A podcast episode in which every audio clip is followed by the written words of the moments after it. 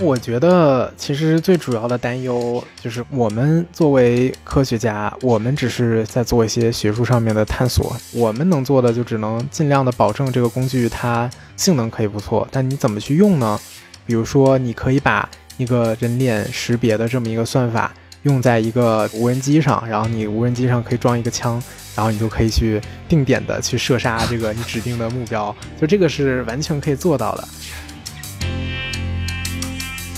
从业人员可能我们会对我们的个人隐私会更加注重一些，比如说像我知道我们学校很多教授，他们只要是那种录屏的公开课，他们可能就会把自己的这个整张脸都捂上，戴个墨镜，戴个面具然后戴个口罩，再戴个帽子，没错。哦然后就说你捕捉不到任何他人脸的特征。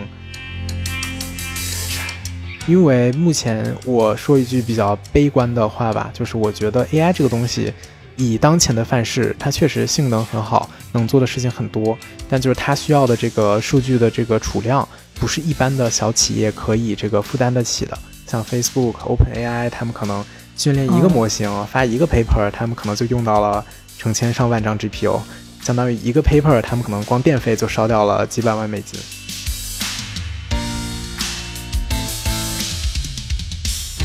每期对谈一个陌生行业，我是天宇，我是天域，欢迎收听天域兔 FM。这是一档为了开拓眼界、走出自己的局限而设立的播客，通过与人的对谈来试图与未知的领域和知识产生互动。我们每周四更新。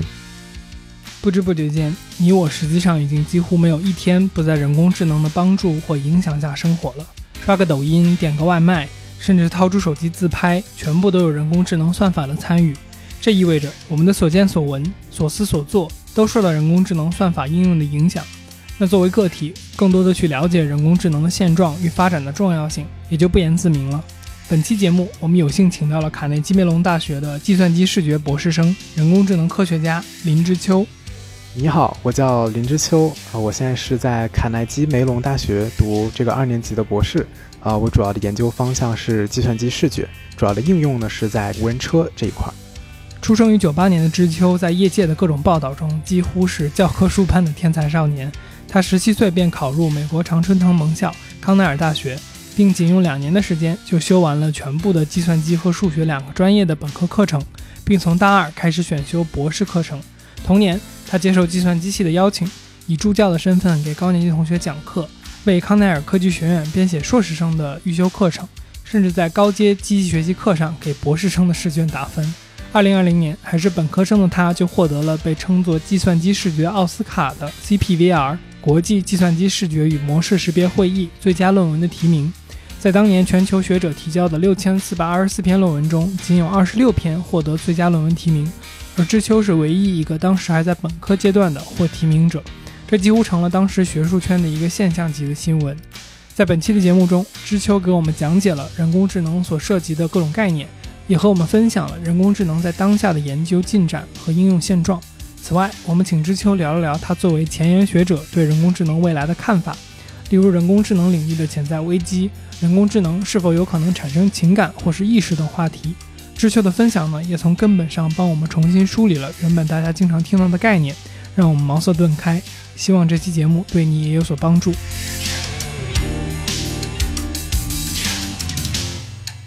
好，那我们就直接进入正题吧。知秋，我想先请你来给我们简单的介绍一下，就是说 AI 就是人工智能这个大的研究领域，它有哪些细分，然后大概都会做些什么呢？我觉得大家都听到人工智能会有各种各样的联想，但是究竟什么样的东西算人工智能，什么样的东西不算人工智能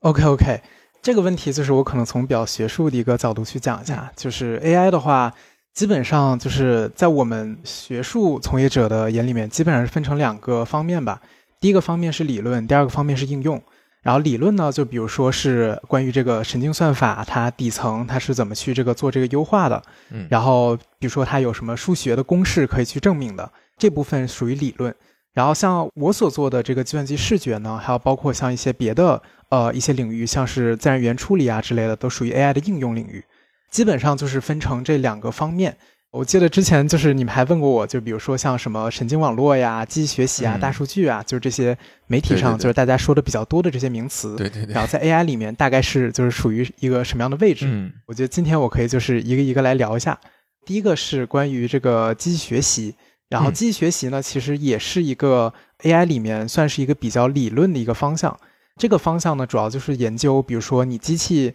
是怎么去做一些，比如说模式识别这件事情的。嗯，然后其实这个是机器学习的灵魂所在。什么叫模式识别呢？比如说你的每张图片，然后它可能其中有很多很多的规律吧，你可以通过总结这些规律，比如说来判断这个图片里面是什么东西，来识别它这个是什么样的一个模式。这个东西其实就是机器学习的这个精髓。机器学习呢，其实基本上来说就是一个 AI 的一个主要的一个方向吧。嗯，然后神经网络呢和像大数据这些，就是媒体说的比较多的呢，其实都是这些机器学习从业者发明出来的一些呃名词。然后这些名词呢，其实发明出来就是为了抓人眼球的。比如说神经网络这个东西啊、它本质上其实就只是一个工具而已。就是这个工具，用最简单的话来解释一下什么是神经网络。神经网络其实就是我们只要所有上过这个义务教育的，就是上过这个初中的，其实都知道。其实神经网络就是一个函数。函数是什么东西呢？就是说给你一个输入，然后这个神经网络呢会给你一个就是输出，然后这个输入可以是任何东西，比如说像我们计算机视觉里面，我们最常见的输入就是图片，然后嗯我们这边最常见的输出呢，可能比如说就是一个标签，比如说给你一张图片，最简单的问题，你判断这个图片里面是一个狗还是一个猫，嗯就是识别这种阿猫阿狗。像这种问题呢，就是尽管它非常的听起来非常的简单，但它也算是就是呃人工智能范畴里面去。这个基本上就是神经网络就是在做的事情。然后为什么说神经网络这几年特别特别火呢？然后应该是从一二年开始的。一二年的时候，就是斯坦福的一个团队，李飞飞教授，他们是有一个呃数据集叫做 ImageNet。这个数据集呢，就是一个非常就听起来我们听我们对我们人类来说非常简单的一个识别阿猫阿狗的问题。然后这个数据集呢，它其实就是啊、它的输入就是一张张的图片，然后它的输出呢是一千种标签，就是你要从这一千种里面选一个。然后比较有意思的呢，就是这一千种里面，其实大多数都是一些我们日常非常常见的一些，不管是物体啊，或者说生物啊。然后这一千个里面，其实有两百多种就是狗的品种。嗯它其实就是一个识别阿猫阿狗的这么一个任务。然后它为什么就是神经网络在一二年的时候火起来呢？是因为呃，我忘了是哪个学校啊，他们推出了一款神经网络，叫做 AlexNet，它其实就是一个函数。但这个函数呢，它就是非常非常神奇，就是你给它一张图片，然后它可以非常精确的判断这个图片是这个一千个标签里的哪一个，它的准确率应该是达到了就是接近人的水平。哦，然后这就是为什么深深度学习、神经网络这个东西火起来的原因啊、我刚才好像又引入了一个新的名词，叫这个深度学习。嗯这俩是一个意思是吗？基本上，呃，它其实可以这么理解，就是神经网络是什么东西呢？神经网络其实就是一个函数，然后它为什么要被叫做神经网络呢？其实是因为它是，就这个函数呢，它其实有一部分是受到，比如说人的这个神经元的启发，嗯然后人的神经元是怎么运作的呢？就是说你我们神经元会，比如说接受我们不管是从耳朵里面，还有包括眼睛里面接受到了很多很多信号，它会根据这些信号，然后来确定就是哪些东西表反应比较强，然后它会把那部分强的信号给继续传递下去。这个其实就是神经元的基本的工作原理。然后神经网络呢，跟神经人的神经元其实还挺不一样的，但就是它们有一些类似的地方。就是说，比如说我们现在日常用的这些神经网络里面，也会有这种，就是来判断啊，你比如说你这个信号够不够强，如果不够强的话，我就不继续传递。有这么一个函数叫做这个 RALU，然后这个东西呢，就是跟人的神经元稍微有一点点相似，所以说我们就管它叫做这个神经网络。就它是功能上的比较接近，可以这么理解吗？呃，可以这么呃，不是功能，就是不是功能上比较接近吧，就是应该说是他们的工作原理上比较类似，对，但其实是两个东西。就是人的神经元呢，其实跟我们现在就是大多数机器学习里面用的这些神经网络，其实还是有非常大的差距的。嗯你说这个数据集里边有两千还是一千多个标签儿？这个标签儿是人人在建立这个数据集的时候对人为去定义的吗？没错，是这样的，是这样的，这个是非常好的一个问题。嗯呃，ImageNet 就是这个数据集呢，他们应该是花了得有两年的时间去收集，他们相当于是有一千种标签，然后每一种标签呢，他们都有大概一千张的图片，但这个只是他们就是公布出来的一小部分嘛。它整个数据集差不多就是可能是几百万张图片，他们当时整个团队是花了可能两年左右的时间去收集这个数据集。然后，所以就是这个现在有很多人说这个人工智能啊，其实它主要是为什么它是先有人工才有智能？就是说你需要先在前期做很多的准备工作，比如说收集大量的这些有标签的图片，然后你再交给这些这个神经网络去学习这个东西，它才可以训练出来得到一些智能。这个是 Google 验证码现在在让我们做的事情吗？啊，是的，是的，没错，没错，就是 Google 现在有很多就是验证码，比如说让你 reCAPTCHA，对对，reCAPTCHA 可能是最早的，就是它比如说是让你就是选一些这个就是什么消防栓呀、自行车啊、红绿灯，对对对，就反正那一系列东西。对，然后就是现在的，比如说那些选什么红绿灯啊什么之类的，很有可能就是你。啊，标记出来这些数据，最后是送给这个 Waymo 的。Waymo 算是这个 Google 的一个子 project 吗？是那个车的那个项目吗？对对对对对，就是那个无人车的公司。嗯嗯嗯。它如何识别一个红绿灯？就是靠这个东西。对。那我正好想问到一个比较相关的问题，就是说，呃，因为我之前呃周围做人工智能相关的朋友，他们会经常讲到说训练一个模型，那就是说，你刚才讲到说。我有这么多数据了，那我要我要把它们通过这样的一个函数来让它们生成这个选择一千多个标签里的某一个，那这个模型是怎么训练的呢？就这个训练指的是什么？好的，好的，对，就是就是为什么我们需要这些数据？其实就是就是首先神经网络它这个东西就是一个函数，这个函数就是给你一个输入，它会给你一个输出，嗯，然后但不同的这个函数，就是为什么神经网络是一个比较好的函数呢？就是因为它可以针对一个输入，它可以给你。就是一个更为精确的、准确的一个输出，然后那你怎么得到这个准确的输出呢？就是说，前提你得先有大量的这个输入和输出的这个，就是一对一对的这个数据，嗯，然后就是你知道这个输入怎么变成输出，然后你通过总结这个规律，你才可以得到就是这个神经网络。然后训练呢，就是总结规律的这么一个过程吧。具体怎么去训练呢？其实还挺复杂的，就是。可以这么理解，就是说，我不知道我讲一些数学的东西，你们的观众会不会 喜欢？没事儿，你比如说我们不行，我们先说着。对对对，比如说我们这个学过的，我们初中学过很多函数嘛，比如说多项式函数，最简单的，比如说这个 a_x 加 b，你这个函数是 y 等于 a_x 加 b，然后你这 x 就是你的输入，y 就是你的输出，然后现在 a 和 b 呢，我们把它假设为一个就是是一个我们可以去调的这么一个参数。然后我们现在想做的呢，就是我们想 a x 加 b 这个函数，就是我们初中都学过，它是一条直线嘛。嗯。然后，但这个直线呢，可它可以有不同的这个就是斜度。比如说，我们现在想做的任务就是说，你给大量的点，然后你想判断就是这些点是在呃哪条线上。嗯。我们现在要做的就是通过大量的这些点，然后来得到这个曲率的这个 a 和这个 b 的这个值。嗯嗯，就是有点像说算，我不知道我这个概念对不对，就是算那个常数，然后找到那条线。对，其实其实是这个样子的，就是说，呃，我可以大概讲一下，就是这个神经网络的训练它是怎么做的吧。其实就是先通过瞎猜，比如说你这个 a 和 b，你先把它设成一个就是很离谱的一个值，比如说你把它们都设成一，然后但这个一呢，它就是这么一个四十五度斜率的这么一条线嘛。这个线不一定是你最后想要的，比如说你这些点呢，它都在比如说非常高的地方，然后你现在呃神经网络目前大多数训练方式呢，就是比如说你先给一个点，你现在已经有了你这个对 A 和 B 的这个猜想，比如说你现在猜一，然后你现在输入了你现在这个点这个值，然后你发现这个点和你这个线有距离，嗯，然后就是说你猜错了嘛，那这个时候呢，我们就需要让我们的线和我们这个点离得更近一些，我们就会相对应的去。更新这个 a 和 b 的这个数值，所以其实就是一句话来讲，就是现在的神经网络训练其实就是先从瞎猜开始，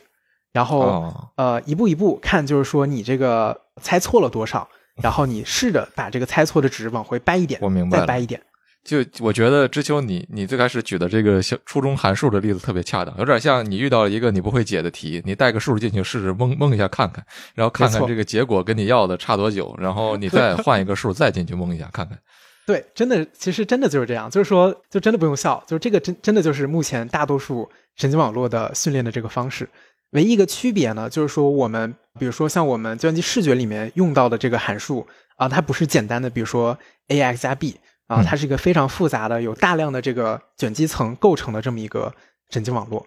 对，但具体的细节呢，可能得花这个这个好几节课去讲。呃，我我会呃想问一个比较有意思的事情，就是说现在呃，可能你在互联网上会看到一些类似于也不能叫沙雕视频的片段吧，但是就是说，比如说呃，一个 AI 它如何经过多少次的这种尝试，比如在一个游戏的这样的一个模型里，它最终会达到一个什么样的目的？就比如说训练，比如超级玛丽。这个如何用一个 AI 控制超级玛丽这种过关？它最开始可能什么都不会做，然后直到它可能无无数次之后它会走，然后会跳怎么样之类的。那这种训练是一个机器自动的这样的一个过程。那它和就是说我们刚才讲的说带一个数进去，它的呃区别会是什么样子呢？就是说一个机器怎么样自动的训练自己？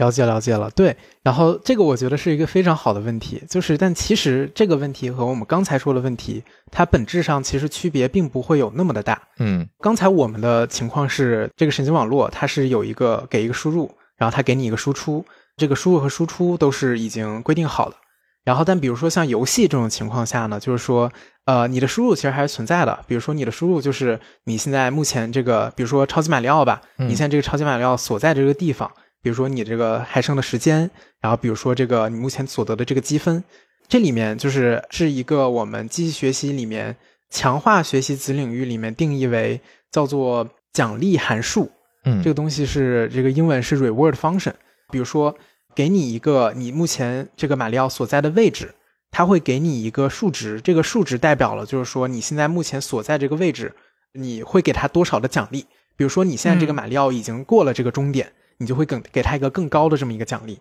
然后他就是你不管在这个游戏里面你做任何的动作，就是说你不管你这个给他的输入是什么，然后他都会把你导向为不同的这个奖励。然后他其实在做的一个是什么呢？就是说你这个输入，就是说你这个游戏里面所有的这个，比如说位置信息啊这些东西，它的输出其实就是希望这个奖励的这个函数，最大化吗？对，是把它这个东西给最大化。所以它就是给呃不同的行动一个相当于权重，然后来判断就是说哪一个行动会让它的奖励获得的最多。没错，没错，就是你可以把不同的行动，比如说这个前后，然后跳，然后都理解为，比如说我们刚才说的那个直线函数里面的那个 a 和 b 呀、这些参数，然后它其实就是在去去优化这些参数。然后你我们可以看到的就是说，它一开始这个 AI 它肯定效果不是特别好，就是一开 因为一开始他这个数值就是在瞎猜。然后，但他就是通过不停的这个瞎猜，然后他每一次都是试着把这个猜的值往这个他最终的目标上就是靠近一点。总有猜对的时候，对对对，就总是有猜对的时候。是的，嗯嗯，有意思，明白。嗯，非常有意思，有点像那个哲学里面有一个假说叫那个猴子和打字机嘛，这个我相信知秋肯定也听过，就是说你有一个猴子，然后它有无限的寿命和一台打字机，然后你就让猴子在那瞎瞎敲，它总有一天会敲出一部莎士比亚的著作，大概是这么一个故事。是的，是这样的。对，然后这个其实还挺有意思的，就是你举的这个例子，就是一开始其实呃很多 AI 的从业者，比如说几十年前，嗯他们就是试着在用这个思路，然后来去解决一些就是 AI 上面的问题。然后，所以他们发明了一个东西叫做决策树，就是说你每一个行动，你可以假设就是比如说你在一个游戏里面，然后你每一个行动都会把你引向不同的分支。嗯然后这个树是什么东西呢？就是它一个树其实就是一个节点，然后一个节点它有很多的，比如说树枝分出去，然后每个树枝呢会引向下一个节点。这个节点，比如说就是你当前的状态，比如说你现在游戏，你现在在起点，然后你现在要决定，比如说你是前进还是后退，然后它就有两个树枝，嗯然后这个两个树枝会把你引向不同的这个中间态，然后这个东西就叫做这个决策树。决策树这个东西呢，是可能是上个世纪的这个 AI 的从业人员，就是他们在研究研究很多的一个东西。然后这个东西呢，就是它在一些比较简单的任务上，其实可以取得挺不错的成果的。嗯比如像是这个国际象棋，其实是可以通过决策树来穷举的。那可能性啊，有限但围。棋呢，对，但围棋呢，因为它的这个空间实在太大了，就是说你没有办法去穷举这个东西，因为它这个棋盘上每一个点你都可以去下。算出来可能性是天文数字那种感觉是吧？对，是天文数字，就是应该如果说我们有量子计算机，那我们可能比如说可以做这个穷举，但我们目前的这个计算机，我们所有的硬盘加起来，可能都没有办法存下来这个围棋所有的这个可能的这个分支。明白。OK，我们再把这个点往回收一点点，就是，呃，刚才我们回到主线上面再说，就是我们听到的很多 AI 的基本概念嘛。不知道知秋你这个有没有说完？就是这一对概念的互相的关系和框架。对我好像还差一个，就是刚才我们讲了，就是首先 AI 是就是整个大的领域吧，然后 AI 里面有分理论派，然后有分这个应用派，然后都是试着去解决一些不同的问题。然后我们刚刚讲了神经网络，它其实只是我们 AI 从业者用的工具之一。大数据呢，则是这个训练神经网络所必须要的东西。就目前来看，如果你的数据量不够的话，你这个神经网络它就只能瞎猜。你只有大量的数据，然后去纠正你这个神经网络，它才可以得到一个不错的结果。至于深度学习呢，是这几年可能媒体炒的比较这个厉害的一个概念。为什么要叫深度学习呢？其实就是因为我们在训练的这个函数，它是一个深度的神经网络。怎么理解这个深度呢？就是说，我们应该初中也都学过，比如说你一个函数，这个是 f(x)，、然后你可以把它外面再包一个函数，比如说 g(f(x)。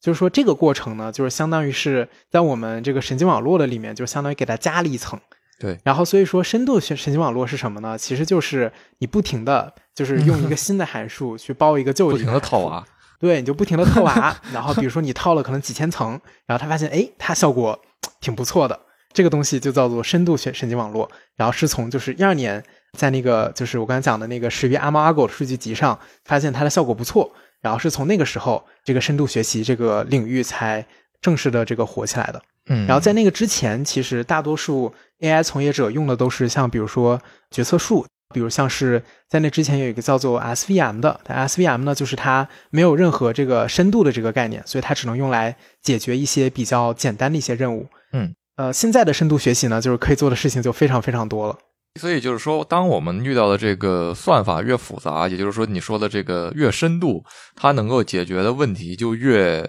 复杂，可以这么理解吗？可以这么理解，是的。呃，比如说我举一个例子的话，就是现在如果是工业界，比如像是 Google 啊、这个 Facebook 啊这些大公司，就是他们在训练的这个神经函数，可能里面就是像我们刚才说的这个 A 和 B 呀、像这样的参数，他们可能会有比如说几百万个。嗯然后他们可能需要用，比如说同时用几万张 GPU，然后可能是就是就是几亿组数据去训练这么一个函数。嗯，然后但就是确实像这样的函数训练出来，它确实能解决一些非常复杂的一些任务。神奇。明白。我这边有一个刚才其实没有提到了，然后我觉得一个非常重要的一个概念，嗯就是说这个概念就是叫做这个强人工智能和弱人工智能的这个区别。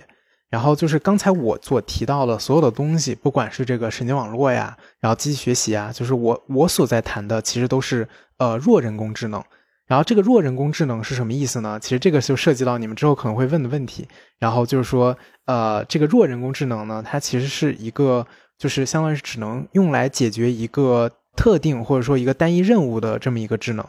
然后嗯强人工智能呢，其实就是我们的大脑了，就是我们大脑其实它是可以做很多很多事情的，然后它可以不断去学习，它可以就是完成很多很多的任务。嗯然后这个强人工智能呢，其实不是我们目前这个 AI 从业者的这个研究范畴里面。然后强人工智能呢，可能在非常早期，比如说上个世纪，有一些就是符号主义的 AI 学者，他们试着去，比如说通过一些这个比较数学的方法，然后来做这么一个强人工智能。然后但他们就是所这个研究出来的东西呢，就是非常的局限啊，因为这个东西它其实属于这个步子迈太大了。嗯然后，所以我们目前就是所有人在做的都是弱人工智能。所有人就是业界没有人还在做强人工智能的，业界是有的，对，啊业界是有的，就是学校高校里面肯定是有一批人，就是比如说像呃，就首先高校人，我相信都是一帮这个仰望星空的人嘛。然后，但其实像我这种做人弱人工智能的，其实我总是感觉我是属于那种脚踏实地，就是去把这个东西给这个落实的这么一批工作者 我怎么觉得讲仰望星空听上去像在骂人啊？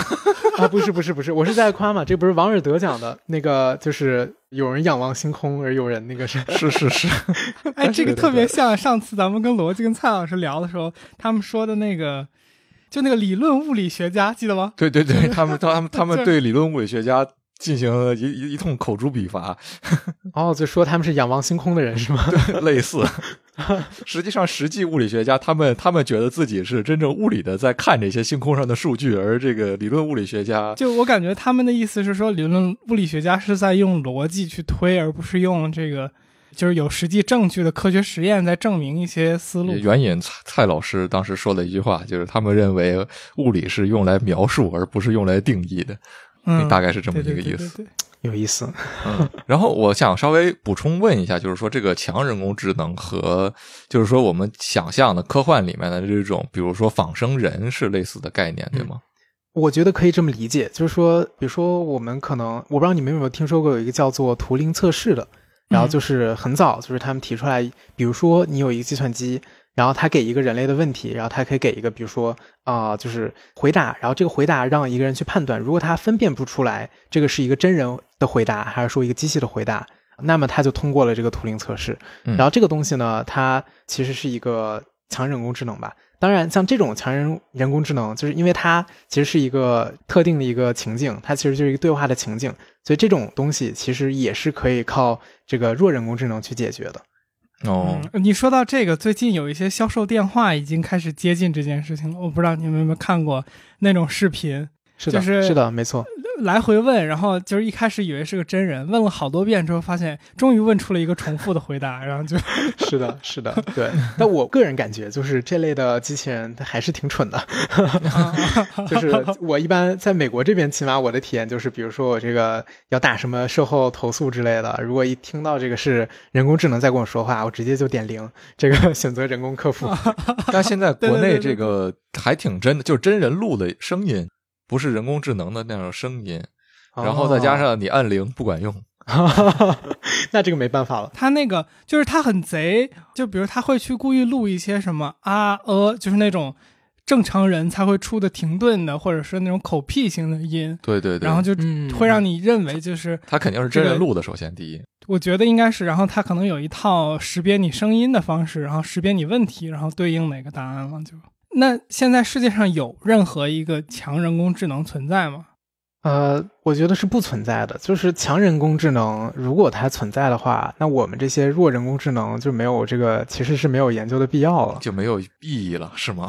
对，就是我们可能有很多，比如说关于强人工智能的一些理论，但这些理论呢，就是呃，目前都还没有被付诸实践，然后有种种的原因。比如说，这个一个可能的原因就是，比如说，如果说我们有一个非常强大的量子计算机，它可以比如说去穷举我们这个世界所有的可能性，那它肯定是一个强人工智能。然后，但这个东西明显是我们这个以目前的人类文明是无法实现的。但我们有一些，比如说关于怎么做一个量子计算机的理论，然后我们有一些，比如说你有了这个，假设你有一个量子计算机，你怎么去通过它来实现这么一个强人工智能这么理理论？但就是我们目前没有这个必要的工具，所以说我们做不到这一点。嗯嗯，也就是说，如果我们预测人类的计算能力再继续不断提升的话，有一些东西可能才能实现。对，但就是其实目前来看，就是说我们的就是在人类的计算，就是计算机的计算能力这块儿，之前是有一个叫做摩摩尔定律的东西，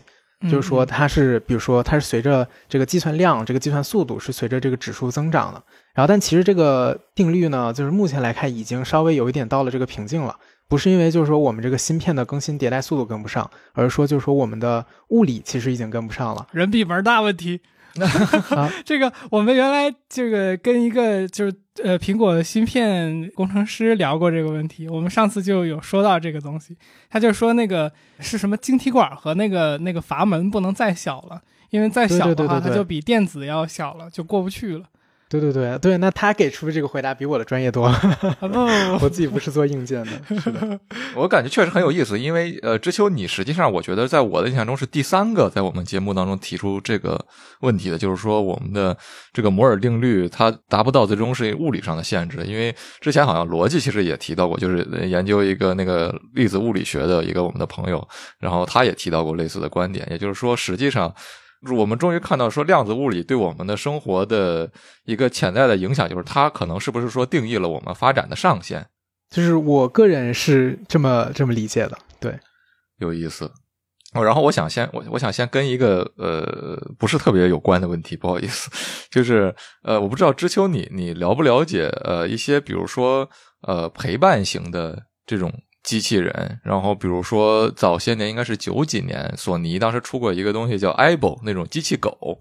然后嗯它就是说会呃待在家里会对环境做出一些反应，那个九几年的东西很显然不可能是一个很厉害的一个怎么讲。呃，人工智能人工智能算法，但是就是说，从大的定义上来讲，它应该算强还是弱？就是它想它想实现的功能，我觉得它想作为一个陪伴型的东西，是要满足一个这种需求，还是说你你认为陪伴这个功能本身是一个，就是说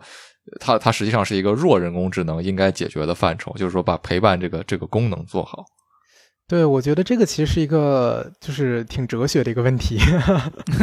然后我我会说，就是说，如果你想做出一个，比如说跟真的狗一样的这么一个，就是怎么说叫仿生智能吧，比如说，然后我觉得这个东西它是一个跟强人工智能一样，就是困难的这个问题。嗯你要想做到这么一个东西的话，你就必须得先理解这个狗的大脑是怎么去运作的，然后你才可以就是完美的复现它所有的功能。然后，但假如比如说你要这个仿生狗，你只是为了哄人开心，然后那它可能就没有那么困难，它甚至可能都不需要智能，因为有可能我们就是看到狗朝我们摇尾巴，我们人就会开心。是是是那你只需要把摇尾巴这个功能给设计出来就行了。然后，所以这个其实就是可能很多人对这个 AI 的一些这个也不能叫误解吧，就是说嗯很多人觉得，比如说 AI 机器人就是终结者，但其实 AI 我觉得我们真正在研究的问题不是去解决哪些特定的功能，而是怎么去做这个学习。就是学习的部分，其实才是我们这个 AI 真正从业者真正感兴趣这个内容。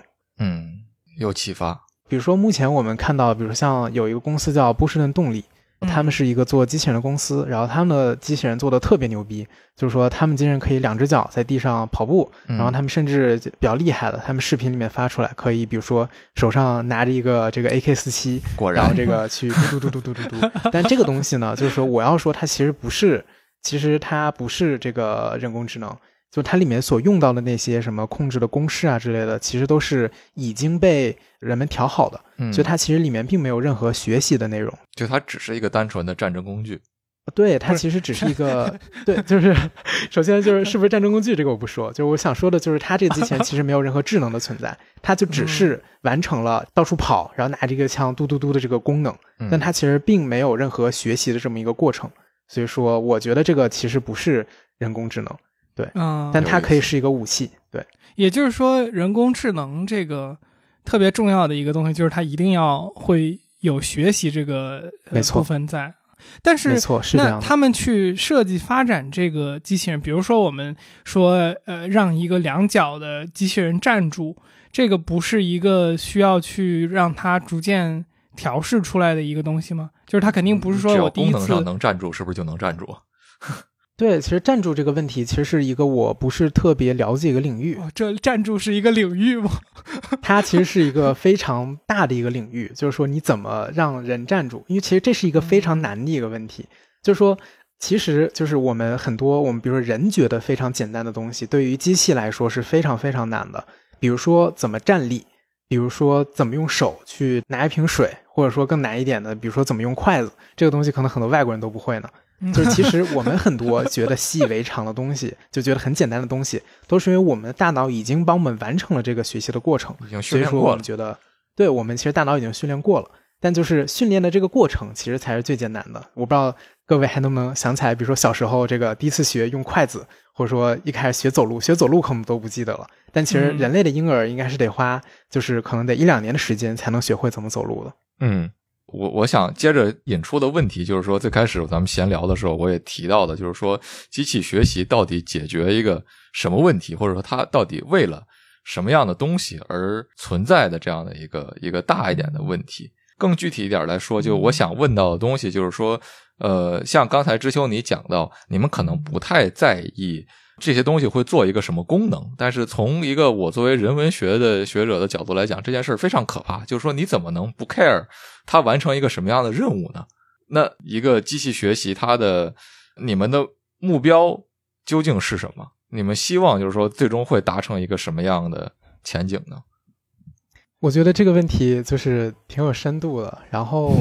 呃，就回答这个问题呢，其实我想拉回刚才我提到，就是 AI 的，就是这个。我们这个 AI 从业人的这个两个方向吧，第一个是理论方向，然后第二个是应用方向。然后其实这些做理论的人，可能就像你刚才说的，比如说这些研究这些神经网络它是怎么运作的，然后研究比如说怎么能让这个神经网络学习更快的，就这部分从业人员他可能确实不在乎，就说他最后研究出来这个网络会被用在比如说做什么样的任务上。但其实就是。呃，话说回来，像比如说我这种做应用的从业人员，其实我是非常在意，就是说我这个神经网络，我被我要被用在什么应用上的。然后，其实我的工作大多时候就是在解决，就是呃，比如说发现一些这个目前我们神经网络还没有被应用到的一些领域，然后把这个问题给提出来。我觉得你可能想问的问题是更跟这个人工智能，比如说它是服务于谁吧？对，然后，然后这个其实是一个我们从业人员，就是我们想，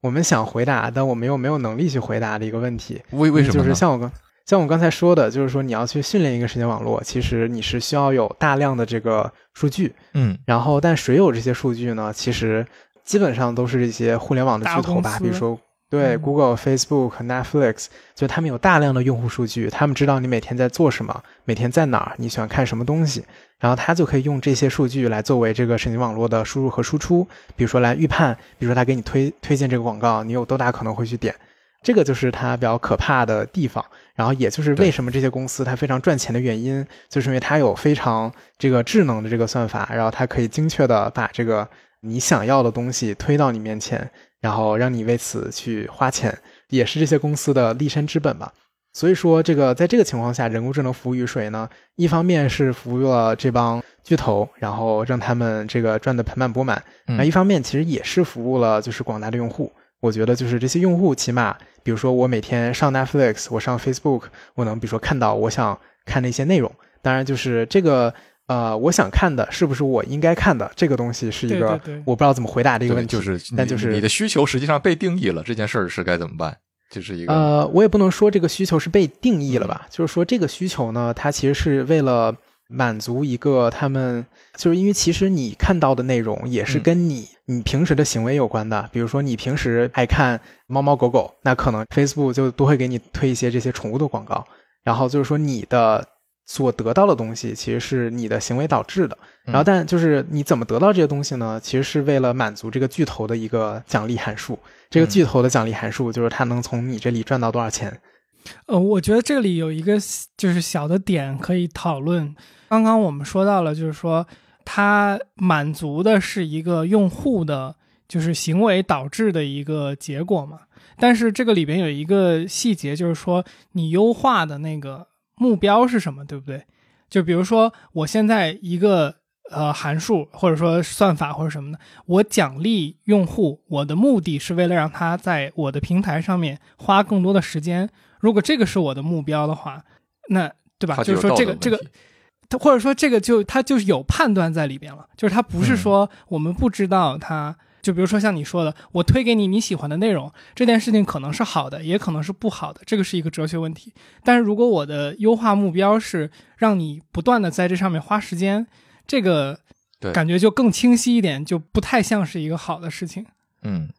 对我非常同意。然后这个其实就是我刚才说的，就是我们得到的所有东西，其实都是为了满足这些 AI 提供商的这个奖励函数。但我觉得不管怎么样，就是在这么一个资本主义的这么一个社会下，然后就拿比如说我所在的美国，然后我们这些巨头，其实他们不管是让想让你在他们的软件上多花时间，还是说想让你点点这些广告，其实都是为了赚钱。然后这个其实才是他们嗯最本质的这个目的吧？对，嗯，明白。那有没有一些什么东西是这个研究不应该被用来去做的？呃，就是我觉得这个是一个可能我们从业人员平时不会去思考的一个问题。然后，其实我们就是站在我的角度讲，其实我平时更多想的就是，哦，我在做这个东西能被用在什么领域上？这个其实我们尤其是做这种 AI 应用的从业人员，就是比较在乎的问题。比如说，我会去试着看，哎，比如说我神经网络能不能用来解决这个任务？然后，比如说我神经网络能不能在这个任务上把它的性能提得更好？然后其实我们不会去想，就是神经网络不能用来做什么事情，然后但就是因为确实就是这个 AI 这个领域，它还是比较呃敏感的，然后可能很多人会对这个方向有一些误解，有一些这个不理解吧。我们其实现在，比如说每次我们要这个投稿到会议的时候，我们都会有一个问题，就是我们需要去回答，就是比如说我们这篇论文里面所提出来的这个新的发现，有没有可能被用在一些就是对社会没那么有益的事情上？岔开话题吧，就是我觉得不管是人工智能的研究，还是说其他学科的研究，其实都是一样的。就是其实学术研究，我个人觉得本质上是一个政治的一个延伸，因为我们学术界其实拿的所有的钱，大概率都是政府给的。然后比如说像这个清华北大，它每年拿着国家很多的钱。然后比如像是我们所在的学校，然后就是拿了比如说美国政府那个 National Science Funding 的很多很多的钱，嗯，国家科学基金。然后，但是这几年可能因为 AI 这个领域发现，在这个商业领域还有很多的应用，所以可能也有很多，比如说商业巨头会投钱给我们做研究。但本质上就是说，我们做研究，我们其实是在满足这些这个高层的他们的这些 这个奖励函数。是的，对。然后，所以其实就是我们在做的东西，也都是他们希望我们去做的，只是恰好我们是在做这个事情的人啊。所以就是我好像有一点。跑题了，也没有。我觉得我们就是高级搬砖的，也不能叫高级，我们就是搬砖的这样的一个观察是非常真切的。就是说，他实际上回还是回答了，就是说谁在定义这个东西的一个更根本的问题嘛？是的，你的答案很很明确，其实就是那些掌握了资金和掌握了政府权力的人在定义，包括学术界在内的这些研究。是的，对，嗯，我我个人是这么理解的。然后，但是这个角度看，可能是有一些这个这个。悲观对，但我觉得也不一定是一个坏事。就是起码我没有觉得目前的这些人工智能研究给社会真的带来了什么特别不好的结果。可能唯一一个就是我们可能花在每天花在这个 TikTok、花在 Facebook 上时间变得更长了。但我目前是没有看到就是这个东西给社会带来什么特别不好的这个这个这个影响的。然后唯一一个例子就是美国这边可能比较常见的，就是美国这边因为不像国内是一个呃就是。呃，比较统一的一个国家吧，就是美国这边比较乱，然后这个比较统一的一个国家，这个词用的太精妙了，我也不知道怎么去讲这个事情。就是美国这边可能，比如说会有一些很敏感的种族问题，就是为什么，比如说我们现在每次投稿的时候都要回答一下这个我们这个研究跟这个社会有什么关系这个问题呢？其实都是我个人觉得，就是很大程度都是为了。啊，防止比如说我们在做的这些算法对某些族群就是造成一些对，就是比如说忽略了某一些族群，对对对，比如说你这个呃识别的这个算法，比如说一个人脸识别算法吧，它只能用来识别白人，它不能用来识别黑人。啊，我这个这个例子可能不是很好，就比如说它只能用来识别黑人，但它不能用来识别白人。那可能很多黑人就会想啊，那我们这个模型，这个为什么它识别黑人？这个是用来干啥的呢？是用来这个定位我们，然后这个把我们比如说抓起来怎么样的吗？对，所以他们可能会这么去想。我觉得你这个问题没有政治不正确了，就好像之前 YouTube 上面就是那个 MKBHD，就是一个很大的做科技的 YouTuber，然后他就有经常提到，就是说有的相机。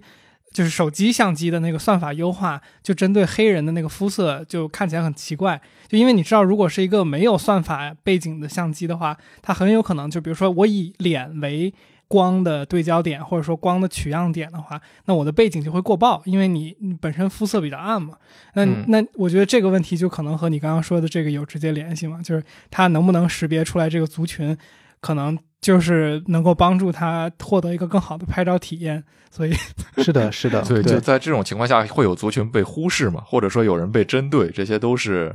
我觉得从一个社会广义上不想被见到的现象。因为我还是之前也说过这句话，因为你不知道你什么时候就成为了被针对那个群体的一部分，没错。对，是的，就是我个人是非常同意这一观点的。然后我也觉得，比如说像这种，就是像黑人这个例子，就是我，比如说计算机视觉里面，啊，像我们比如在收集这个点的时候，确实就是黑色素它更不容易反光。所以说，我们其实比如说我们在收集三 D 就是三维的数据的时候，我们的黑色的不管是物体你还是人，就是它确实能收集到的点，它就是要更少一些。然后我们怎么能能保证在这种情况下，我们的算法？在这些不管是黑人还是黑的物体上，就是能有同样的这个精度，其实是一个我觉得是值得去探索的一个问题。嗯嗯，那我们就稍微从刚刚聊的这些话题里边转向一些就是当下的问题。呃，比如说你作为从业者和我们作为外行，我们外行可能就会经常看到一些都市传说，对吧？就是什么什么这个某一个语音助手突然疯了，某一个机器人突然暴走了，就是会看到一些这种都市传说。作为呃业内的一个科学家，你看到的实际情况，你觉得最神奇的，比如当下的一个，不管是人工智能研究也好，还是人工智能的应用也好，就有没有什么很有意思的案例？OK，然后我可能讲的案例的话，主要是我所就是在的这个方向嘛，就是计算机视觉这个方向上。呃，我个人感觉就是计算机视觉，首先它就是这几年真的就是因为神经网络技术的这个革新，所以它其实在这个识别的这个问题上，其实已经做得非常好了。然后识别这个问题，就是比如说你给一个输入，然后它可以给你一个输出，然后像这类的问题，其实目前神经网络已经基本上都可以解决了，只要你这个数据的量足够大。但我其实觉得最神奇的，比如说我们这个领域发在发生的事情，其实都是一些内容的生产上吧。比如说我们现在想用这个 AI 来取代一个画家，其实我们已经有一个非常成熟的一个模型可以做这个事情了。这个模型叫做这个 DALL-E，然后它应该最近刚出了它的 version 二点零。OpenAI 的那个东西吗？对，是 OpenAI 的那个模型。然后这个模型能做的事情就是说，你可以输入一句话。然后它这个模型可以通过你的这一句话，然后直接给你生成一个你脑子里面正在想的一个图片。它比一般画家还厉害，就是说可能一般的画家只能画一些，比如说就是已有的一些这个艺术流派，比如说我们人脑比较容易能想到的一些东西。然后但这个模型就是它真的是想象力非常非常的丰富，比如说它可以画一个用这个饼干做成的楼梯。它同时还可以做的就是，因为它其实并不是局限于画画，所以它其实也可以生成一些就是那种特别逼真的照片。然后，比如说我看到了一个特别厉害的一个例子，就是说这一句话呢，就是说一个泰迪熊在时代广场上滑滑板，然后它真的呢就是能把这一个照片给生成出来。但明显我们现实生活中并没有像这样的照片存在，就是说我们可能有人在时代广场上滑过滑滑板，但绝对不会是一个泰迪熊。然后，但像这种图片呢，就是它能做的特别特别的逼真。然后，不管是光影呀，还是它的这个几何形态呀，然后感觉就像是一个真实的一个照片。然后，这个是我觉得这个目前人工智能就是在这个计算机视觉领域的一个集大成的一个作品吧。嗯，OK，这个听着还挺有很大的想象空间。我们经常在说，就是这个。缸中之脑的问题嘛，就是我们现在看到的这个世界到底是不是真实的，还是我们是一个虚拟的存在？那如果现在已经能做到像你说的，就是它无中生有的创造一个你看起来比较像是真实的一个图像的话，那也就是说，我们未来有一天戴上一个 VR 的头显，不管是 AI 还是什么程序，它直接给你生成一个。不是由人来描绘的和创造的、规划的一个世界，而是纯电脑生成的一个世界。是的，对，我觉得这个愿景是非常有可能发生的，而且可能就是在我们的这个有生之年吧。有生之年，哇！对，就是目前这个模型它能做的，可能只是比如说你给一句话，然后它给你返回一张图片，然后但未来就是它能做的事情非常多，因为神经网络它本质上其实就是一个可以，它可以表达任何的函数。然后，比如说你的输出现在是一张图片，它比如说可以把这个输出改成一段视频，然后比如说把这个输出改成一个 3D 的建模，然后你可以把这个建模直接导入到比如说你的这个 VR 头显里面。那这样的话，就是可能你一句话，然后就可以改变你这个 VR 头显里面所看到的这个场景。我觉得这个是非常非常酷的。嗯，Oh my God！其实视频就是图片的一个连续嘛。对，其实视频就是一系列的图片连起来啊，比如说它相当于就是每秒可能是三十到六十张的图片，然后为什么是这么多张图片呢？其实就是跟我们人人眼的这个处理能力有关，就是我们最多也就只能捕捉到一秒钟，最多也就只能捕捉到这么多张图片。明白。那我另外一个想问的就是，目前业界近我不知道五年、三年、十年。有没有什么特别大的发现或者研究成果？呃，像我刚才提到的这个，就是你人输入一句话，然后可以生成图片，然后这个领域叫做这个生成模型。生成模型是目前这个计算机视觉这一块已经取得了很多成功，然后同时未来的可能性就是无可估量的这么一个方向。然后可能还有更多的，比如说是怎么把视觉和别的领域去做这么一个结合。然后，但目前就是说有什么特别轰动的研究成果，其实我觉得每一篇能发出来的论文，其实都是有挺多的这个含金量的。但就是可能如果要给行业外的人解释，就会比较困难。不不像比如说 AlphaGo 这样的，就是说其实在我们业内人看来，它无非也就是训练了一个特别基础的一个卷积神经网络。然后这个网络就是它甚至识别阿猫阿狗这种任务，它可能都做不好。但就是它在围棋这个任务上做的很不错，然后像这种东西，我们可能都没有觉得特别的有技术含量，但可能这种就是在 行业外的人看来，就是一个特别轰动的一个事情。说啊，我们有人工智能，然后它可以打败就是我们世界上最厉害的围棋冠军。对对对。然后，但我像像这样的例子，我觉得还是挺难找的，因为其实像大量的这些识别的任务，识别任务其实就是让这个函数神经网络这个函数来拟合这个我们人类给出的这个输入和输出嘛。所以大量的情况下，就是我们人类给出的这个输入输出就已经是它的这个，相当于是它的上限了。就是说，它如果能达到这个上限，就已经是非常不错了。像这种我们目前计算机视觉能达到上限的这种任务，呃，有，但还不是特别多。然后我们可能还是需要花大量的时间去更新迭代了我们工具，然后让它的这个性能更逼近我们人类能给到的这个上限。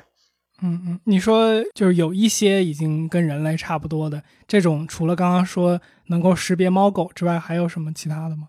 呃，比如说像是像比如说猫狗这种，都是比如说图像识别，它们都是处于一个二 D 的一个平面。然后比如说自动驾驶的话，可能更相关的是一些这个三维的识别，比如说你把这个周围的这个环境以比如说呃一个一个点的形式来。告诉你这个神经网络，然后你这个神经网络要判断，比如说你这个三维空间里的每一个点都属于哪一个物体。像这种任务的话，目前神经网络其实它取得的这个精度就不会像比如说在平面的任务上这么好。所以说，其实这里面的可以进步的空间还挺多的。然后，但至于说这个进步是不是来自于深度学习或者神经网络，那就不一定了。因为目前来看，就是这几年。可能这个神经网络它的这个性能已经差不多到了一个极限了，就是说我们每年可能有成千上万的学者在不断的去发明新的神经网络函数，所以说可能下一个能比现在更逼近这个人类性能的不一定是神经函函数，就是神经网络函数。也也就是说，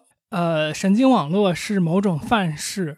然后这个范式的就是极限已经被逼近了，然后我们在预期可能下一个非常神奇的突破是来自于一个范式转换之后的一个新的解决思路。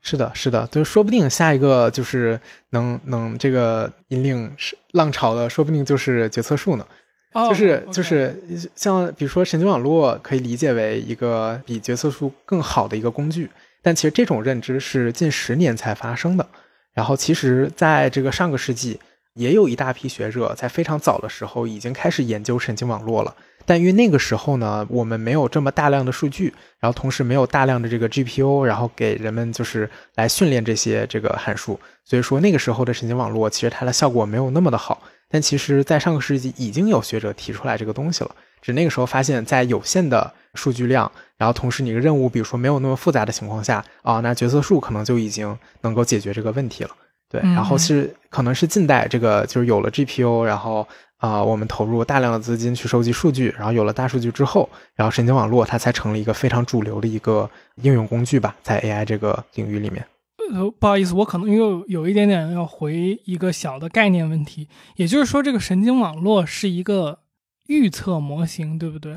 呃，就是对，它没有穷尽可能性，它只是某种很精确的在猜。我我问这个问题的原因是，就是我在想你说的这个决策树，因为我们刚刚有提到，就是如果这个计算能力非常大的有一个下一个阶段的飞跃的话。那其实你是可以穷尽所有的可能性，而不是去接近那个可能性的嘛。然后我感觉我们在说的就是神经网络这一个方式，就是你在用一个函数，然后这个函数可能有一个最理想的值，但是我们就是在通过给它投喂数据，然后去接近那个理想值，是可以这么理解。然后，但其实我个人是觉得神经网络这个概念，其实它非常非常的泛。就是说，尽管它这个名字听起来像是比如说人类的神经元，但其实它的本质其实就是一个函数啊。函数呢可以是任何东西，就说你任何一个给你一个输入、给你一个输出的这么一个公式，它其实都是一个函数。然后，所以它理论上就是说，我们可以有各种各样的这个神经网络。然后其实这个在那些理论的学家那块已经有证明了，他们其实证明过，就是说假设你有一个比如说两层的神经网络，但比如说你这个神经网络，你可以假设它是无限的宽，就比如说你给它无限的参数，那其实这个神经网络它可以用来拟合这个我们这个世界里面已知的任何的函数。然后这个定理也是现在目前很多就是科学家经常会拿出来说的，就是说我们这个神经网络理论上它可以用来这个预测任何东西。那我们怎么去实现它呢？然后这是我们的这个解法。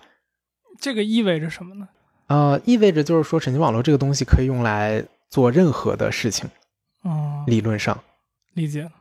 那我们就基于刚才说的这个，因为有很多人其实是对 AI 有无尽的幻想的同时，也有特别多的担忧嘛。那你作为一个从业者，你个人有什么担忧吗？嗯，我觉得其实最主要的担忧就是我们作为科学家，我们只是相当于是在做一些学术上面的探索，然后我们可能有的探索它最后落地了，它成为了一个可以用的工具。然后像这样的工具的话，就是说我们能做的就只能尽量的保证这个工具它可能性能可以不错，但你怎么去用呢？就是另一个问题了。比如说，你可以把一个人脸识别的这么一个算法用在一个无人机上，然后你无人机上可以装一个枪，然后你就可以去这个 定点的去射杀这个你指定的目标，就这个是完全可以做到的。这个神经网络。反正我们能训练出来的就是它精度可以很高，然后但你怎么去用这个东西，我觉得就是一个可能是别的学科或者说是这个社会上更广大的人可以去探讨的一个问题，因为我们可能有的时候都想不到，就是我们做出来的东西哦还能被这么用。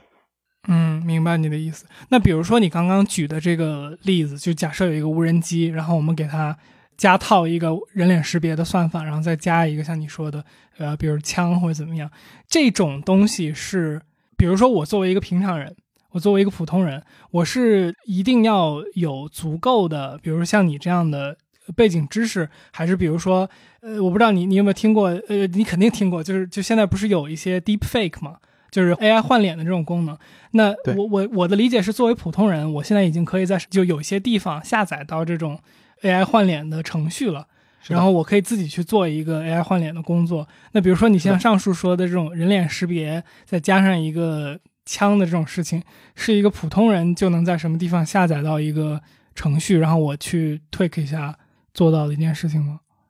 呃，首先人脸识别这个东西，它其实在我的认知范围内，应该是属于一个各国政府都非常。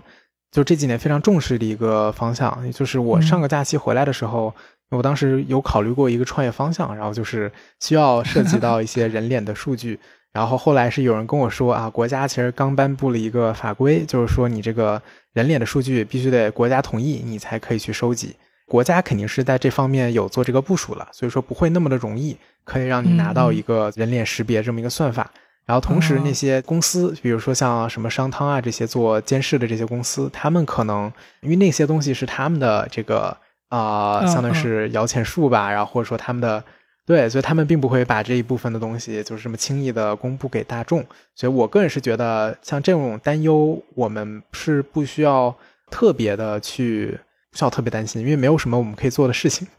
嗯嗯，明白。就其实我感觉听下来，你的担忧还更多，就是说，对于一些在我们创造它的时候，它可能实现的是一个明确的这样的功能。对，我觉得你说的，就是你说的挺好的。然后你还提醒了我一个点，就是说我们这边可能，我们作为能接触到互联网的这个普通人的一个这个角度而言，我们可能能做到的最大的恶，我觉得就是，比如说像我刚才说的那个 OpenAI 那个模型，它不就是给你。这个你给一句话，它可以生成一张图嘛？你可以用它，比如说来造谣。我相信，如果你输入一句话，比如说奥巴马和特朗普，然后在这个做一些什么什么不该做的事情，它可以给你生成一个特别逼真的这么一个图。哦天！就是说，你可以用它来做一些这个这个造谣，我觉得非常有可能。而且他们那个模型应该是目前是公开的，就是说你只需要写个邮件，应该他们只要是确认你身份，你就可以去下载他们这个模型。所以，我个人是觉得普通人是有可能能利用 AI 这个工具去做一些恶的。对，嗯，OK。那我们往后推一步啊，就是等于我们现在作为你科研人员所担心的，还是我们创造了一个工具，然后这个工具的使用方式是我担忧的一个可能潜在性。就好像我创造了一把刀，它可以被用来做饭，它也可以被用来杀人，这个可能是现在担心的点。而你担心的范畴里边不会包括，比如大家所遐想的那种，突然有一天某一个机器它自己产生了智慧，或者它自己产生了某一个不该出现的想法，然后去做了一些对于这个想法的执行。你不包括那种比较反乌托邦式的担忧，是吗？我个人就是会觉得那种。情景，假如说我们真的可以让一个机器人实现它自发的产生智能，比如说产生一些自我的意识，然后能产生一些，比如说情绪，不管这个情绪它是通过电流驱动的，还是通过荷尔蒙驱动的，如果真的能做到这么一个东西，我相信这是我们所有 AI 从业人员可能是最大的一个这个这个梦想吧。然后，但就是因为我们知道这个梦想非常的遥远，所以说我觉得我们不会对这一方面有所担心。然后，但你比如说，我们这边从业人员，可能我们会对我们的个人隐私会更加注重一些。比如说，像我知道我们学校很多教授，他们只要是那种录屏的公开课，他们可能就会把自己的这个整张脸都捂上，就是说，真的是你整张脸，他戴个墨镜，然后戴个口罩，再戴个帽子，没错。然后就说你捕捉不到任何他人脸的特征。然后确实就会有的教授会这么的小心，他比如说可能在做一些跟国防相关的一些这个项目，对，就这个是我所知道的一些例子，就是我们这些从业人员可能会比普罗大众更早的意识到一些呃行为的风险，他所对他的这个严重性，是的。OK，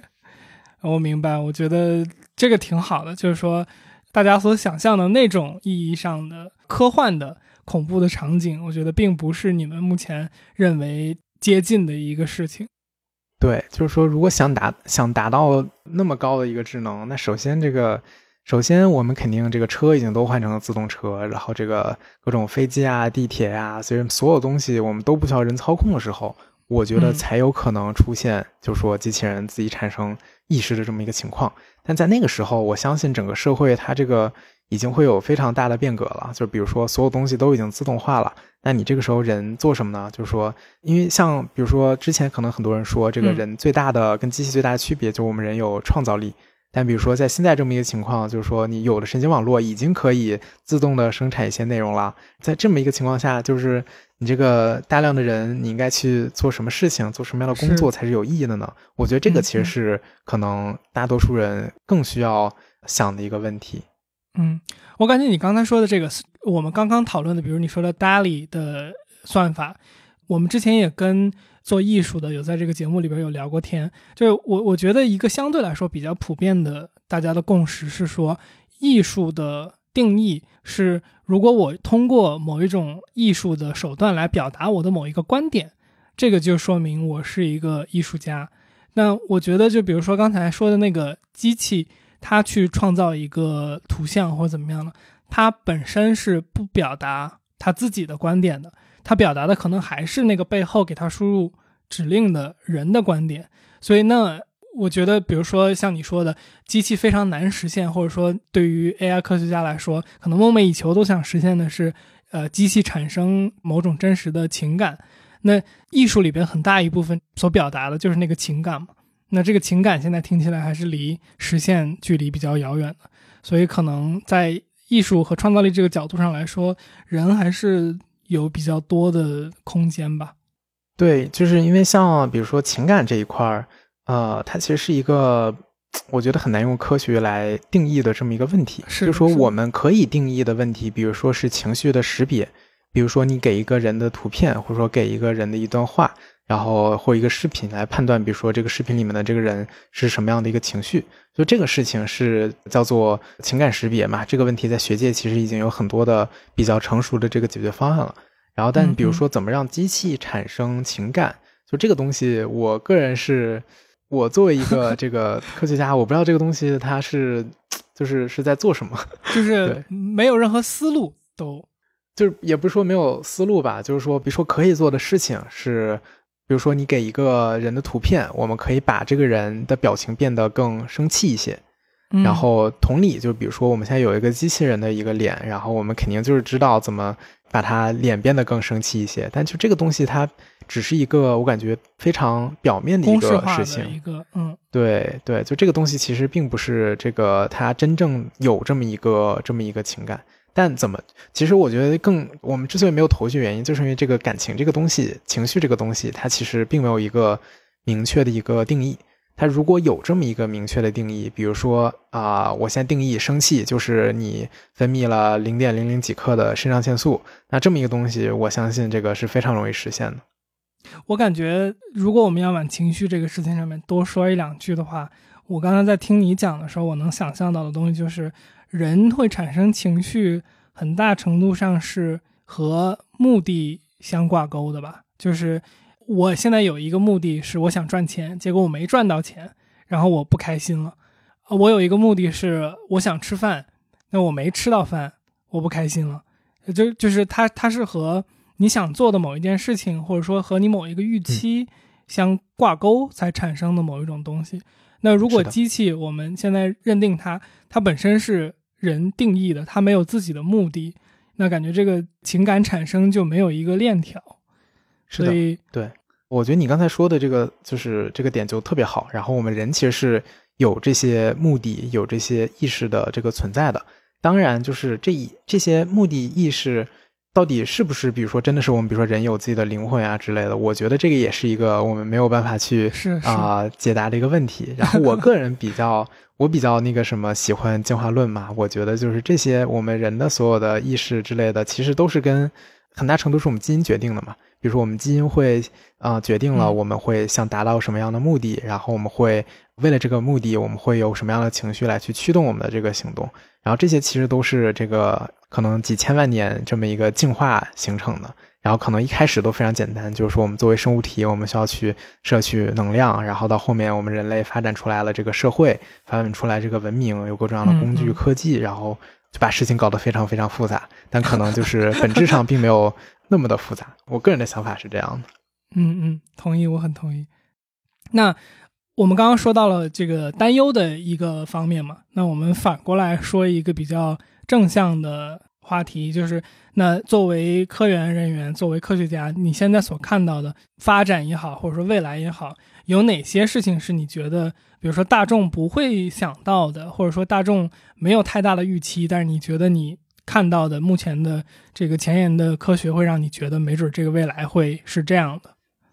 我其实特别希望我能够回答这个问题，但就是其实我要给出的答案可能截然相反。就是说这几年可能因为这个 AI 啊、机器人这些已经就是有点火过头了。其实我嗯个人是感觉那些媒体啊、那些这个各种新闻已经把就是我们能做到的各种事情，就是已经给 都吹到了一个极限了。所以其实我们现在在做的是一个，就是我们在试图的去就是。啊、补全这些就是说前几年这个这个这个，不管是媒体啊，还是这个人类所给我们的这些期待，就是我发现其实这中间还是有挺多可以做的事情，或者说还没有被做的事情的。所以说，其实嗯我们很多人是在做就是这一部分事情，然后还有一部分人，比如说会去，就是我个人是感觉，就是学术研究其实本身是一个，它其实不是一个线性的一个过程。就不是说，嗯如果你今天已经能想象到，就是说未来会有一个什么什么样的一个东西，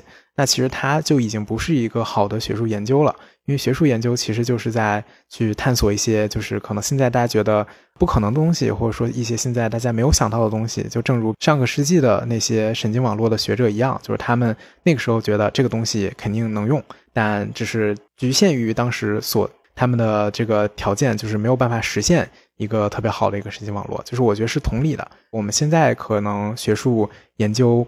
也是一样，就是说我们如果知道这个东西未来它一定能用，那我们其实就说明了我们是在一个错误的道路上狂奔。其实我们更应该做的是去做一些可能我们现在大家还没有想到就是可以做的事情，比如说像这个用这个 AI 来画画。然后像这种事情，可能你放到十年前，没有人会去想这个事情可能是能做的，但就是确实这几年就已经被学者做出来了。对我个人觉得这两方面是我们这些从业人员的未来的努力方向吧。这个行业现在有什么大的瓶颈吗？就是比如说这一个东西影响了，像你说的有很多方向嘛，有没有什么东西影响了所有的方向？呃，我个人觉得其实最大的，嗯，其实最大的影响两点吧。第一点其实就是神经网络这个工具本身，我们。已经感觉到可能是有点饱和了，就是说它这个性能其实目前来看好像也就差不多这样了。然后如果你想再提升它的性能，只能通过就是不断的增加你的这个数据量。但目前来看呢，就是说我记得之前你们提到这个卷积神经网络嘛，卷积神经网络是过去十年比较火的一个呃神经网络。然后目前其实大家在用的是一个叫做 Transformer，一个叫做怎么我也不知道怎么翻译吧，就是变形金刚。对，其实现在很多这个从业人员开始研究这一类型的神经网络，因为这一类型的神经网络呢，你通过给它大量的数据，它可以不断的提升它这个性能。但这个问题就是说。你这个数据的量非常非常庞大，可能你必须得是一个大的一个公司，你才有机会就是能收集到这么多的数据，然后来训练一个这么好的模型。所以就是说，这个方向的研究还是我个人是觉得稍微有一点点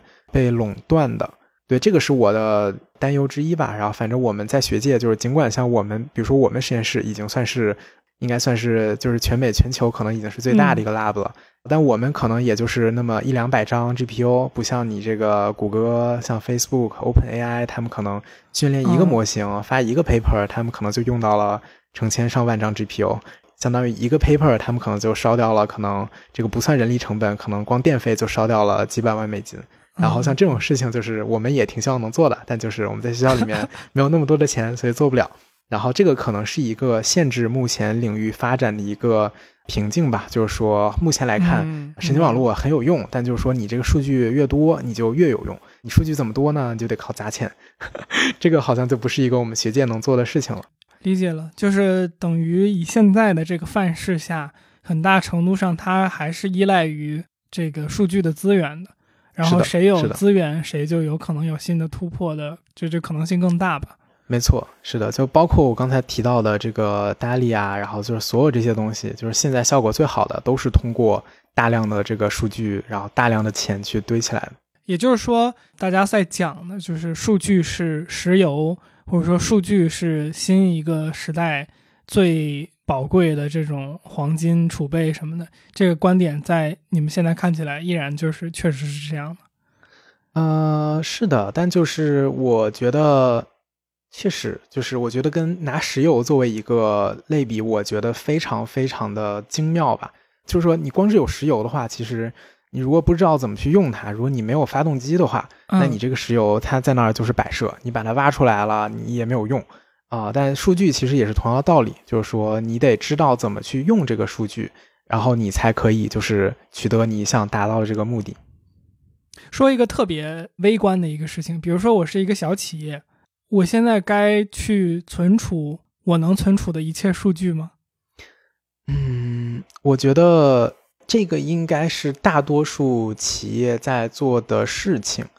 我觉得这就是一个商业的问题了。这个主要是就是你作为一个小企业，你拿什么去跟大企业竞争？就比如说你是在收集一些健康医疗方面的数据，然后那可能就是你作为一个小企业就没有什么跟大企业竞争的优势，因为那些大企业它可能有更多的。渠道啊之类的，比如说像美团，我知道就是他们已经，比如说有些美团医生，然后有美团的药房，然后他通过那种形式，他有大量的这个供应商，然后更好的渠道，然后他去争得的这个用户量数量也是更广一些啊。你比如说作为一个小药店，你去收集这些你的这些数据，可能是没有什么太大的这个必要的，我觉得。然后可能更多的还是把你就是自己的长处给做好，因为目前我说一句比较悲观的话吧，就是我觉得 AI 这个东西，以当前的范式，就是它确实性能很好，能做的事情很多，但就是它需要的这个数据的这个储量，不是一般的小企业可以这个负担得起的。然后，呃，确实是，如果你想做一些这个用 AI 做些事情，还是需要大公司会更靠谱一些。然后，但这个也是没有办法的，因为确实这个 AI 目前的这些浪潮能取得这么多的成果，很大程度也都是这些大公司在非常早期用钱堆出来的，就是给这个各大学校的 AI 实验室塞了很多很多的资金，然后让我们去研究我们想研究的东西。所以，就是他们能作为当前的所有这个 AI 成果的第一个。啊，这个这个获益者，我觉得也是可以理解的。嗯嗯，就是种子也是人家种的，那现在有一定的收获，也是应该是的，是的。对，所以尽管这些公司，不管是 Google、Facebook，他们可能不是通过 AI 发家的，他们可能都是做一些别的事情，但他们确实是 AI 这一波就是最早的投资人吧。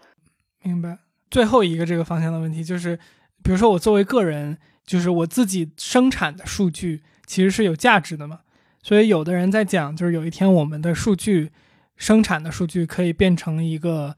可以销售的一个产品，或者说我们至少在生产数据的同时，我们要收到一定的反馈。你觉得这个事儿有可能发生吗？就比如说我在使用软件的时候，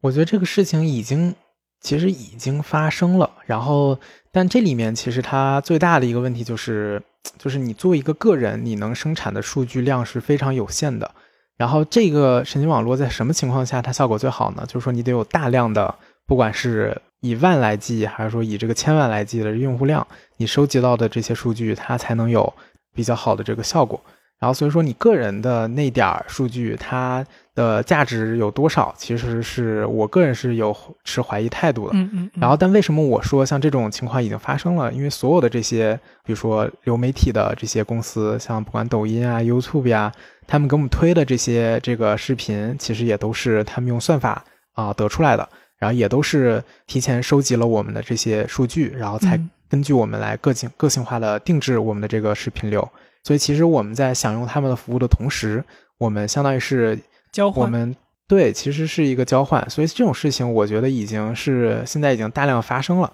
嗯，我相信将来类似的这种体验还会更多。比如说像这些视频推荐啊，这些其实都是推荐算法，然后这个其实只是这个人工智能 AI 这个里面的一个子方向，已经比较成熟了。然后你比如说像是在语言处理，比如说这种和人工智能客服对话的。像这种数据，它一般在跟你打电话，你打电话的时候，它就会跟你说，就说我们要收集你的这部分数据。他们可能将来就会用你这个跟人工智能客服的这个交流，然后来训练他们就是新一代的这个模型。所以就是我相信这些事情就是它无时无刻不在发生。然后我们作为个人的话，其实说实话能做的东西非常有限。它其实是一个可能经济学的问题，它真的就是一个怎么说呢？monopoly 啊，然后还是说这个，嗯对，就是不管是寡头，对它其实非常非常垄断，而且一般这个规律就是，呃，你的数据越多，你的这个性能就越好，你的性能越好呢，就更多的用户会选择你的这个服务，所以它确实是一个赢家通吃的情况。它它自己也是一个奖励机制。对对对，所以就是可能这方面唯一能做的就是鼓励政府去拆分这些 大型企业，但这就是一个经济学问题了，我也不知道这个东西该怎么运作。嗯嗯嗯，是的，是的，就是靠反垄断这种方式去。是的，是的，对。当然，我作为这个从业人员，我还是就是站在我的角度，可能还是希望政府啊不要做太多的干预，还是就是 给我们最大的这个空间嘛，让我们去做我们想做的研究。嗯，是的，是的。OK，呃，那我们问最后一个收尾的点，就是如果我们作为一个普通人，现在对呃人工智能也好，或者说这个你的专业就是计算机视觉也好，我们有兴趣想要更多的去了解，有没有什么推荐的内容或者是作品，我们可以去看，不管它是一个视频频道也好，还是一个书也好。呃，就是我个人的话。我会推荐那些感兴趣但可能不是那么有基础的听众，他们可以去就关注一下这些大公司他们写的这些博客。你比如像 d a l 这种，就是他们是通过博客的形式，相当于是公布出来的。然后嗯基本上就是他们这些公司会把他们那些就是相当于是自己给自己生产大新闻嘛，然后可能更多关注。如果说你不想了解背后的这个数学原理啊、机器学习原理啊，那可能看看大新闻，然后知道现在 AI 能做什么，然后说不定把它用到比如说自己的工作当中。我觉得就是看看这些博客，可能基本上就够了。然后如果说是比如说像呃在这个领域上深挖的话，那可能没有什么特别多的捷径可以走。那基本上就是你大学好好学一下这个数学、计算机，然后这个研究生，这个这个接着比如说再读一读这个方向的论文，然后做做这个方向的这个研究，然后基本上就入门了。因为其实这个领域的这个科研其实门槛没有，比如说像是啊、基础学科那么高。你比如像是物理啊、数学，你可能博士期间。前四年，这个可能都是在上课，就是你得嗯先把这个领域，就是所有的这些定理都给研究一遍。对你才可以这个上手去做这个研究。现在人工智能呢，因为它真的是一个非常非常新的一个学科啊，比如像我的老板，他这个今年才刚当上这个 full professor，就是正教授。然后，但他嗯其实已经是这个领域相当于是非常非常这个老的人了，就是 对，就基本上这个领域的各种什么会啊什么之类的，可能都是由他这个这个年龄段的人在主持。所以说，其实我们这些领域，一方面就是因为这个工具革新也非常快，所以基本上一两每一两年，可能就是大家在用的东西都不一样了。所以就是说，我们其实现在还在处于一个，就之前有人比过嘛，就是说做科研有一个就是那个圈，就是说，比如说你从初中到大学学的是这么一个小的圈。然后嗯你在这个读博士的时候，相当于就是从圈这里面，然后往外相当于延伸了一条这个嗯对，就是很尖的一条线出来。然后，但其实我个人感觉，人工智能目前的这个现阶段来看，就是说我们其实还是在构造那一个圈，就我们那个圈还没有被构造出来，所以其实可以被研究的东西还挺多的，不管是应用层面还是在理论层面。所以说我这边能给的最好的建议就是，大学好好学数理基础，然后 欢迎这个来我们实验室打杂。明白明白。嗨，这里是后期的天宇。知秋的分享可以说是深入浅出了，特别是他谈到当今人工智能的使用和定义，依旧是大组织自上而下的现状。这个或许能帮助我们更好地认识个体和组织之间的权力动态。那对于人工智能这个话题呢，显然一期节目的时间可以聊到的内容是极为有限的。所以，如果你对我们所讲的内容有不同的见解或是补充，都希望你在评论区和我们一起讨论，说不定你的留言也会启发到其他的人。OK，做个预告，如果你还没有听够本期的内容，下周四我们将更新本期的彩蛋。在彩蛋中，我们和知秋聊了聊自动驾驶的问题，这也是知秋当前研究的具体内容。知秋给我们讲了讲所谓的全自动驾驶离我们还有多远，自动驾驶目前实现的难点在哪里之类的话题。自动驾驶目前实现的难点在哪里之类的话题。自动驾驶目前实现的难点在哪里之类的话题。如果你对这些话题感兴趣的话，就关注一下我们吧。下周四我们会准时更新，也欢迎你加入天娱兔 FM 的听友群，和我们一起直接聊天儿。请在微信搜索好友 ID 天娱兔 FM，拼音的天域，阿拉伯数字的二，再加上 FM，记得是添加微信好友，不是公众号，然后备注一下来聊天，我们会尽快把你拉到群里。最后，如果你觉得我们的节目做得还不错，或是你从中得到了一些启发，请关注、点赞、评论，或是把我们的节目转发给你的朋友。说不定你的转发和评论也能启发到其他的人，这对我们做节目也有非常非常大的帮助。特别谢谢你，我们下周见。行，那知秋不好意思，我觉得跟你聊天真的很开心，就是是的是的很多有意思的观点，但是是是，我们有机会，希望来个第二期吧来那个来个第二期之类的。我们并还有那个赵一斌嘛，也是我们对对对的好朋友。好呀好呀要是有机会，可以一起对谈一下什么的。好呀好呀，非常期待。行，那我们今天的话题就聊到这儿，我们一块儿说个拜拜，感谢知秋参加，感谢，谢谢谢谢拜好拜，，拜拜。拜拜。